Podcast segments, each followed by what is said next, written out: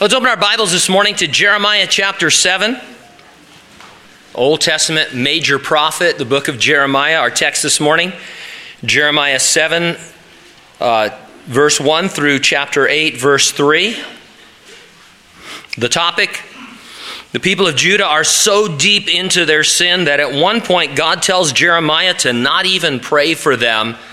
And so the title of our message, Don't Pray for Me, Jeremiah.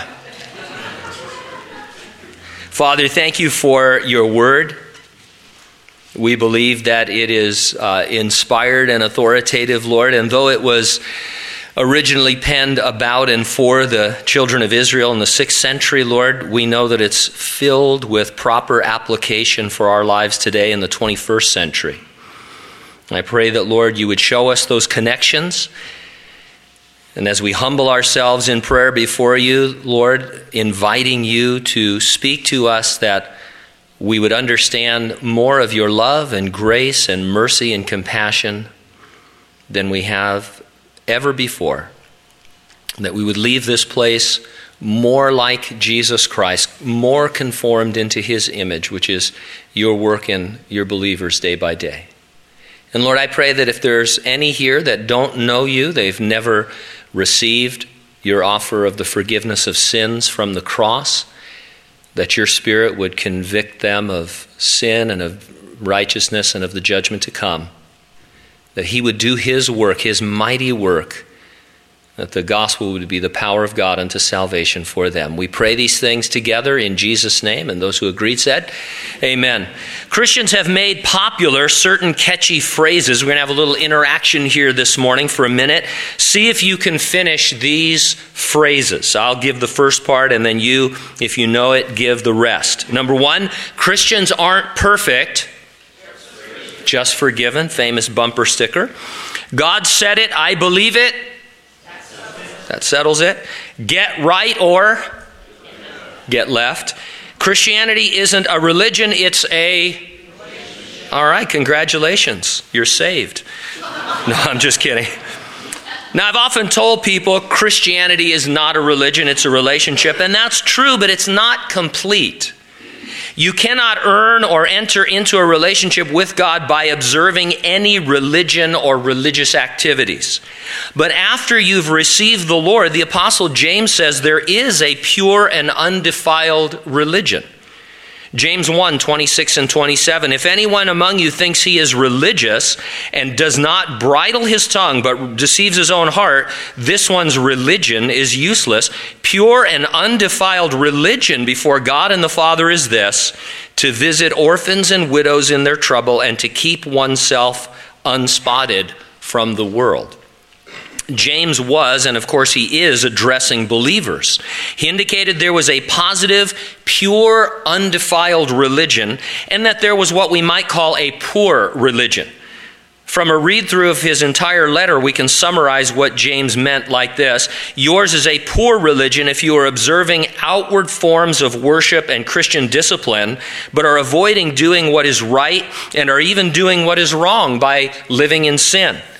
Yours is a pure religion if your outward behavior and activities are the genuine result of the control and leading of God. Our text in the book of Jeremiah is an Old Testament example of this same situation. The people of Judah thought themselves very religious, but theirs was a poor and defiled religion rather than a pure and undefiled one. And so maybe we can glean some insight from their failure on how to stay pure in our religion and therefore honor our relationship with the Lord.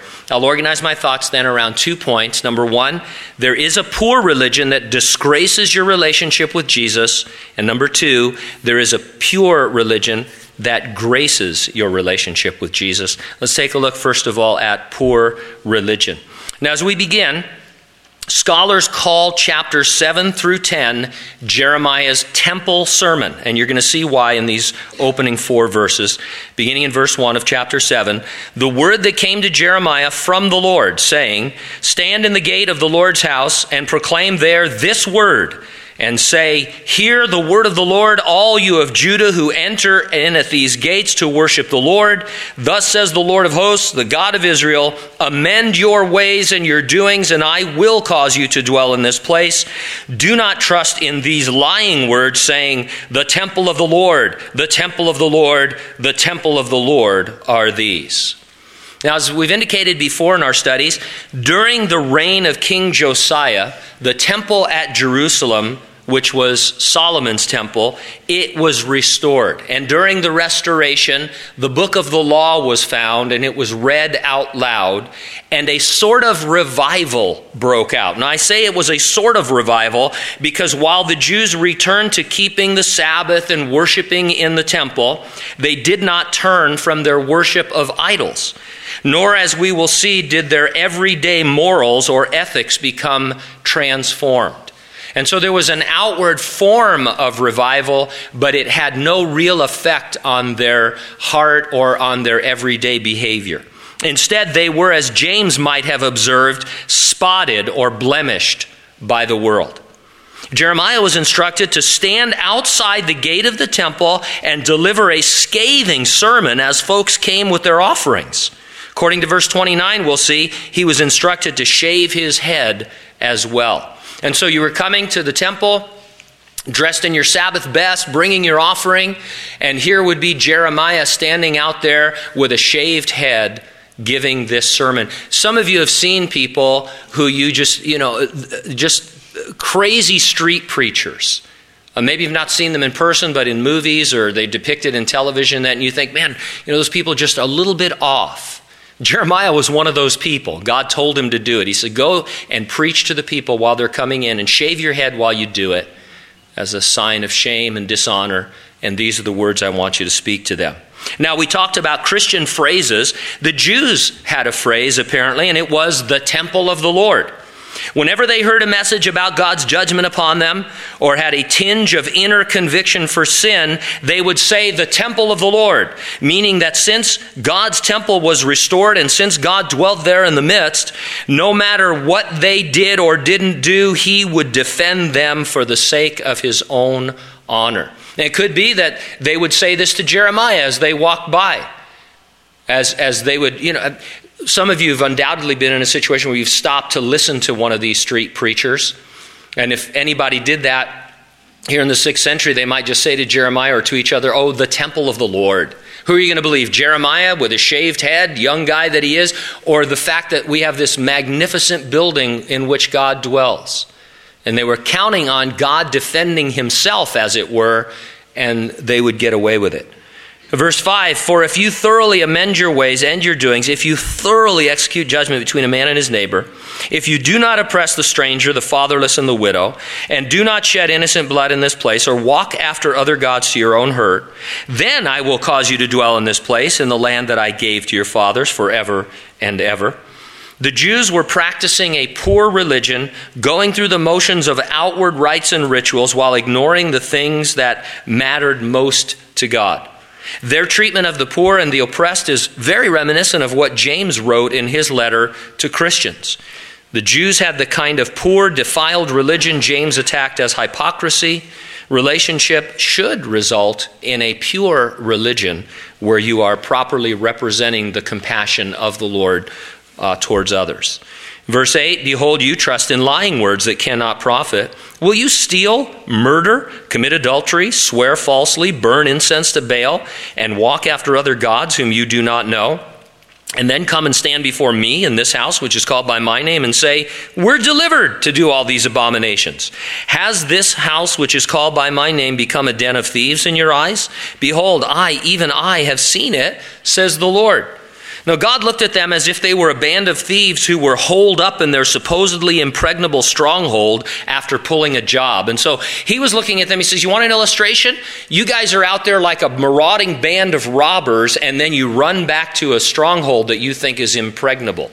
Think Hole in the Wall in the Butch Cassidy and Sundance Kid movie. Only instead of likable scoundrels, uh, the Lord says, These guys are wicked or Sherwood Forest, but instead of likable scoundrels like Robin Hood and his merry men, these guys were wicked. Uh, but that was their attitude. They thought they could rob and steal and oppress people, uh, you know, six days during the week and then come into the temple and be delivered from judgment because God dwelt there. Now, the Lord listed just a few of their regular daily behaviors, like stealing and murdering and committing adultery. Now, we may not like to read them, but there are lists of sins in the New Testament as well. Writing to the believers at Corinth, the Apostle Paul said, and this is from 1 Corinthians chapter 6, do you not know that the unrighteous will not inherit the kingdom of God? Don't be deceived. Neither fornicators, nor idolaters, nor adulterers, nor homosexuals, nor sodomites, nor thieves, nor covetous, nor drunkards, nor revilers, nor extortioners will inherit the kingdom of God. And such were some of you. But you were washed, you were sanctified, you were justified in the name of the Lord Jesus and by the Spirit of our God. Now, Paul was talking in that passage to believers about unbelievers. He said, Such were some of you. But it doesn't mean we're off the hook if we practice those things. We don't get a pass. A few verses later, he says to believers, Flee sexual immorality. And so, if you read that whole section, Paul assumed they would know it was totally inappropriate for a believer to act the way non believers do to act the way they used to. He says, Hey, here's some things you used to do. You've been delivered from them, not to them. And so make sure that none of these things are spoken of. Your salvation doesn't free you to act the way you used to, the way non believers do. It frees you to act obediently being a Christian doesn't deliver you to sin, it delivers you from sin. None of the behaviors Paul listed or that Jeremiah listed should ever be a part of your relationship with the Lord. Verse 12, but go now to my place which was in Shiloh, where I set my name at the first, and see what I did to it because of the wickedness of my people Israel. And now, because you have done all these uh, works, says the Lord, and I spoke to you, rising up early and speaking, but you did not hear, and I called you, but you did not answer. Therefore, I will do to the house which is called by my name, in which you trust, and to this place which I have given you and your fathers, I'll do as I have done to Shiloh, and I will cast you out of my sight as I have cast out all your brethren, the whole posterity of Ephraim. God reminded them of a historical precedent. Centuries earlier, about 300 years earlier, the Jews worshiped God at Shiloh. Because of their sin, God allowed the Philistines to destroy Shiloh. The Jews in Judah had no reason to think God wouldn't do the same to the temple at Jerusalem. Now, skip down to verse 20, please. Therefore, thus says the Lord God Behold, my anger and my fury will be poured out on this place, on man and on beast, on the trees of the field and on the fruit of the ground, and it will burn and not be quenched.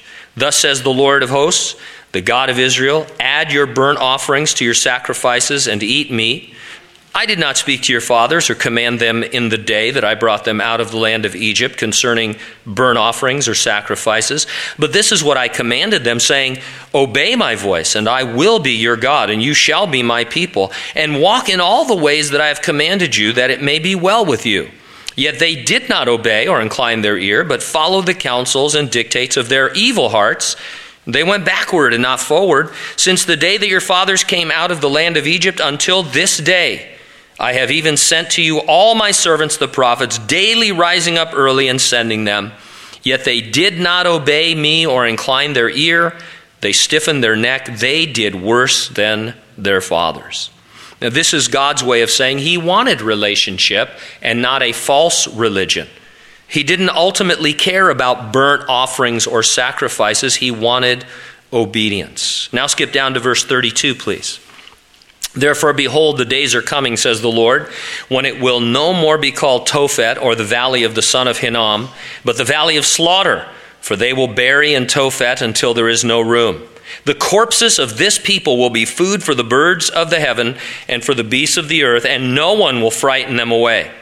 Then I will cause to cease from the cities of Judah and from the streets of Jerusalem the voice of mirth and the voice of gladness, the voice of the bridegroom and the voice of the bride for the land shall be desolate. Just outside Jerusalem, they had built places of idol worship where orgies were part and parcel of the ceremonies, as were the sacrifice of live infants. It would become a place of slaughter when God brought the armies of the Babylonian Empire to destroy Jerusalem. Now, into chapter 8, verses 1 through 3. At that time, says the Lord, they shall bring out the bones of the king of Judah, and the bones of its princes, and the bones of the priests, and the bones of the prophets, and the bones of the inhabitants of Jerusalem out of their graves. They shall spread them before the sun and the moon and all the host of heaven, which they have loved, and which they have served, and after which they have walked, with which they have sought, and they have worshipped. They shall not be gathered nor buried, nor shall they be, uh, they shall, excuse me, be like refuse on the face of the earth.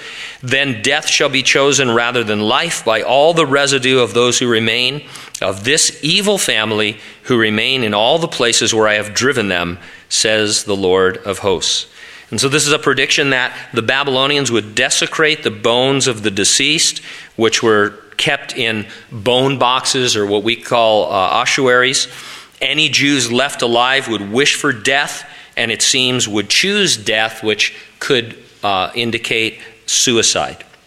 Now remember, all this is being said while the people filed through the temple gate, dressed in their Sabbath best, armed with their offerings and sacrifices, to go through the motions of the Jewish religion. If we were one of those churches that, you know, uh, did drama, we could. Uh, I was trying to figure out who would have been the perfect person to be outside today to just rebuke people as they were coming in. And then I thought, yeah, that's why we don't do that because that's just lame. But uh, but seriously, I mean, it would be like this morning if you were coming to church and there was somebody out on the steps saying your worship is worthless, you're in sin, uh, God is going to destroy this place. That's why we have ushers. But Jeremiah, this was what he was called to do, and he was a very young man doing this at, at the same time. So, really, really, an, uh, interesting is the wrong word for it, but a, uh, an incredible thing is going on here. Now, maybe you find yourself this morning in some area of your life at odds with God. You're here, and that's great. But it has to be more than the outward observance of religion. There must be an obedience from the heart, a true, pure, undefiled religion. And I think when we come and sit under the teaching of God's Word, where Jesus has promised in the book of the Revelation that He would be present, and we know that the Spirit uh, indwells us and is present as well, that God can speak to us about certain things. And so, for example, you could look back on the list of things that we talked about in 1 Corinthians 6, 9, and 10, or the things in Jeremiah chapter 7, verse 9. And some of those things were clear of. You know, one of them mentioned murder, probably, I would guess, and, and they're not they're talking about real murder, not the kind of murder from the heart that Jesus talked about. And I would guess and hope that uh, none of you are currently in the middle of murdering anybody.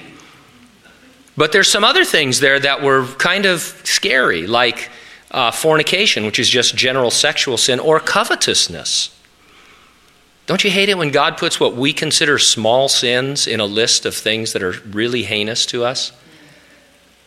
And so the idea is that God says, Look, I want, to, I want you to bring forth a pure and undefiled religion. I want you to share my love and my compassion and my grace and my mercy with others around you.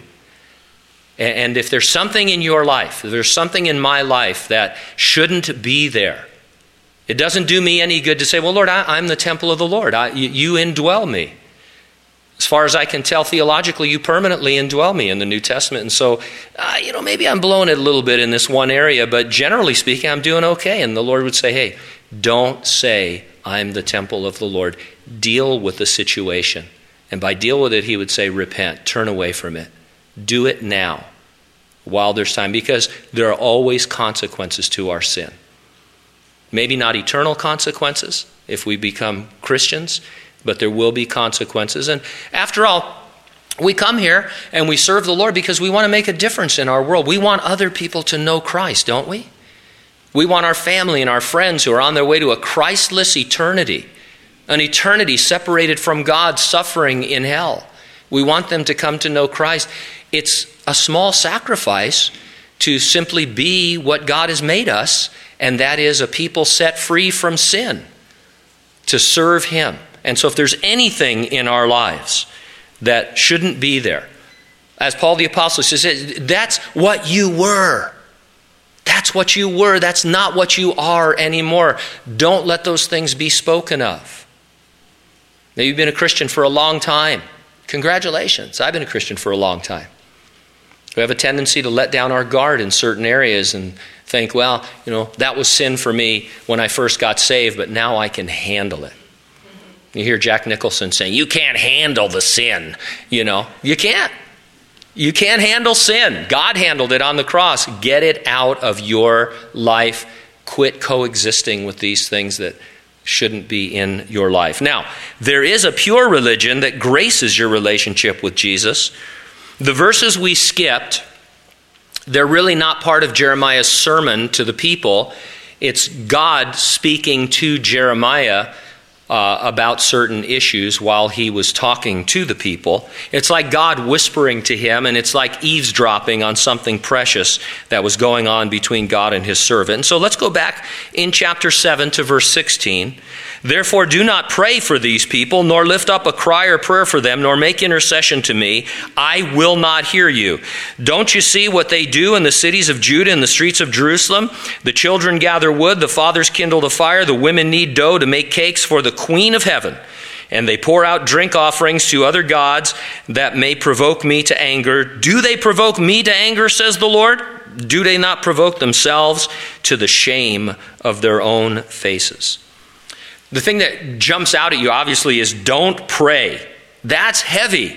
But let's not go too far with it. Before we say there are times God tells you to not pray for people, let's remember the context in which these comments are found. The context is God giving the Jews time to respond and repent to his pleadings through Jeremiah. We read earlier, he says, Look, if you don't repent, I'm going to do this, but if you repent, you can dwell in this land.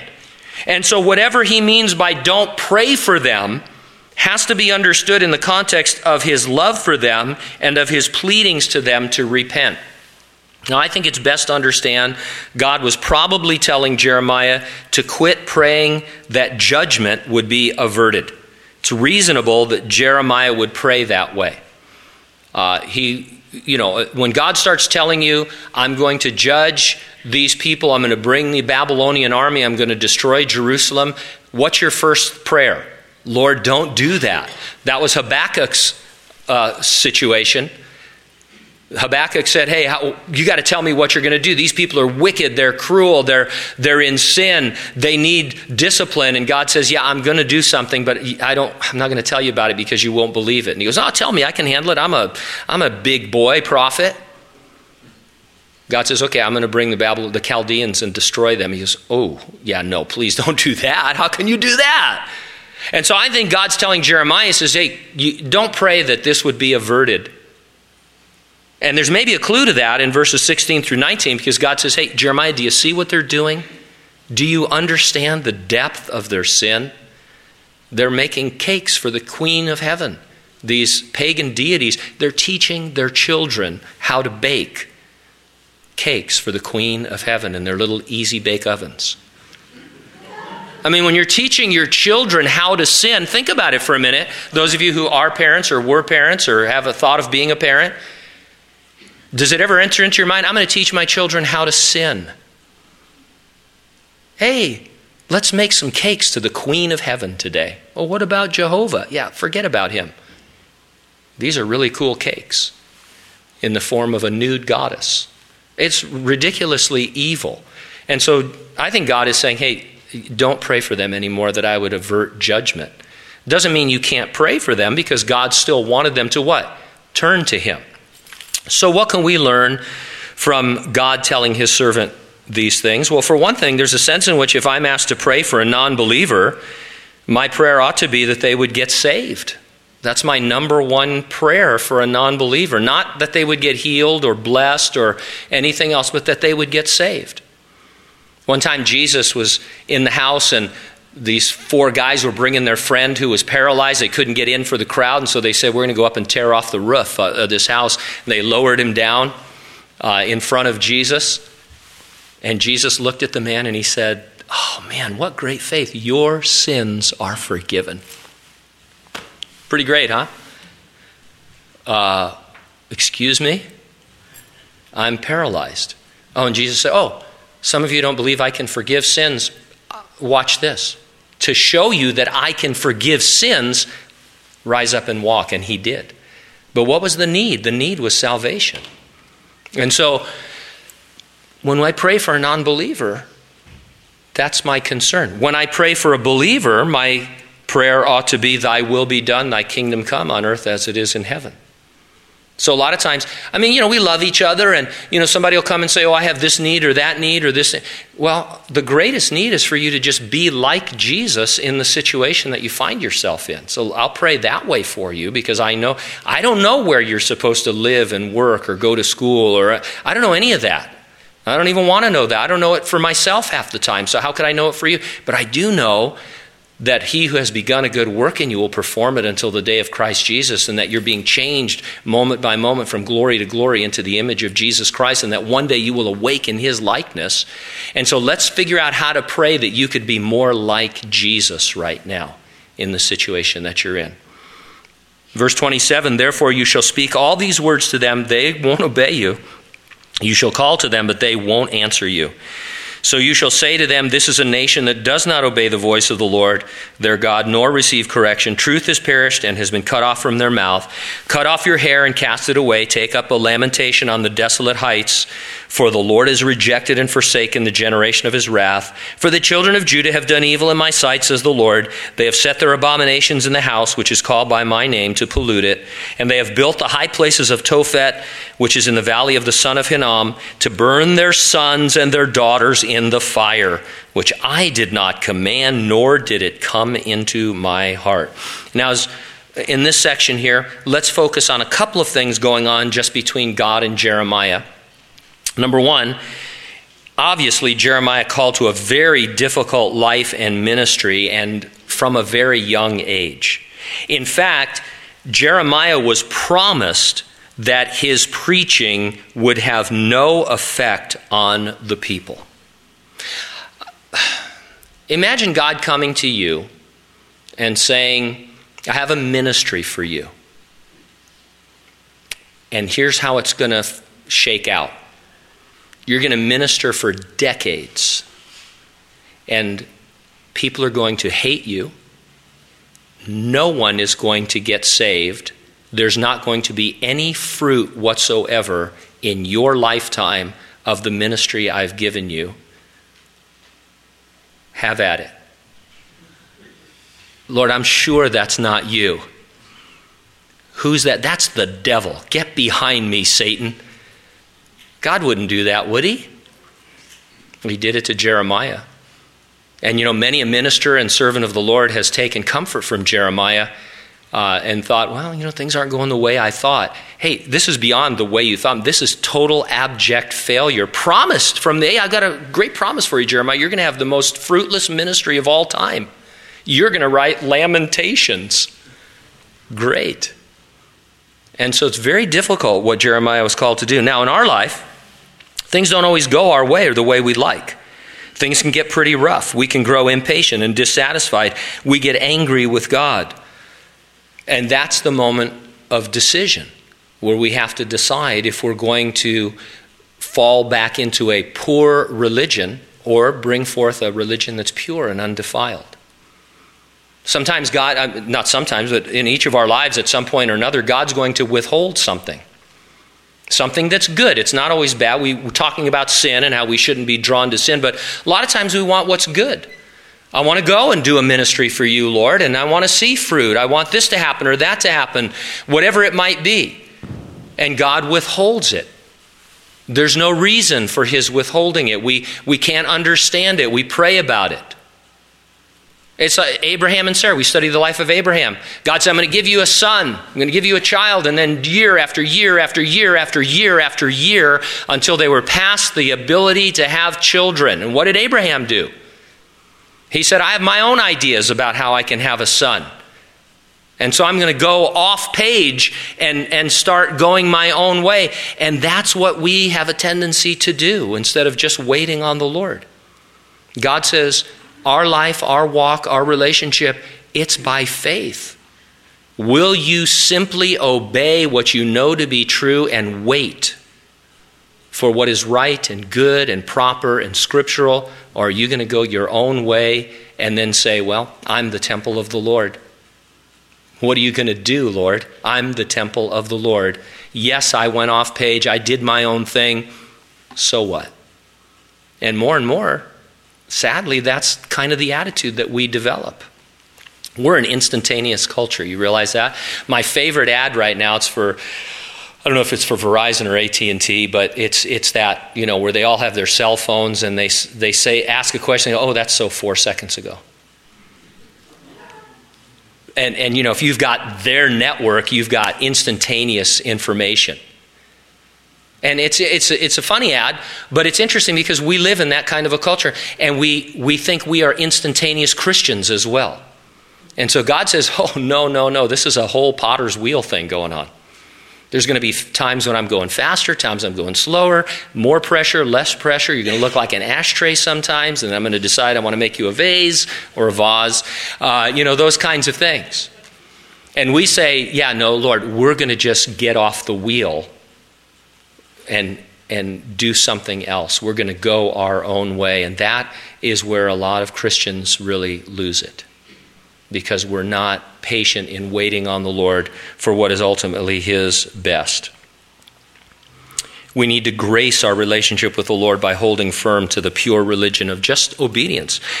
Something else we noted about Jeremiah earlier he was told to cut off his hair and stand outside the temple gate and preach. Uh, notwithstanding that baldness in our culture is something to be admired. in their culture, when you shaved your head on purpose, it was a sign of shame or, uh, you know, embarrassment, those kinds of things. And so, Jeremiah, you can't get away from the fact that Jeremiah was called upon to do something really weird, to stand out, to be a freak, to go against the grain.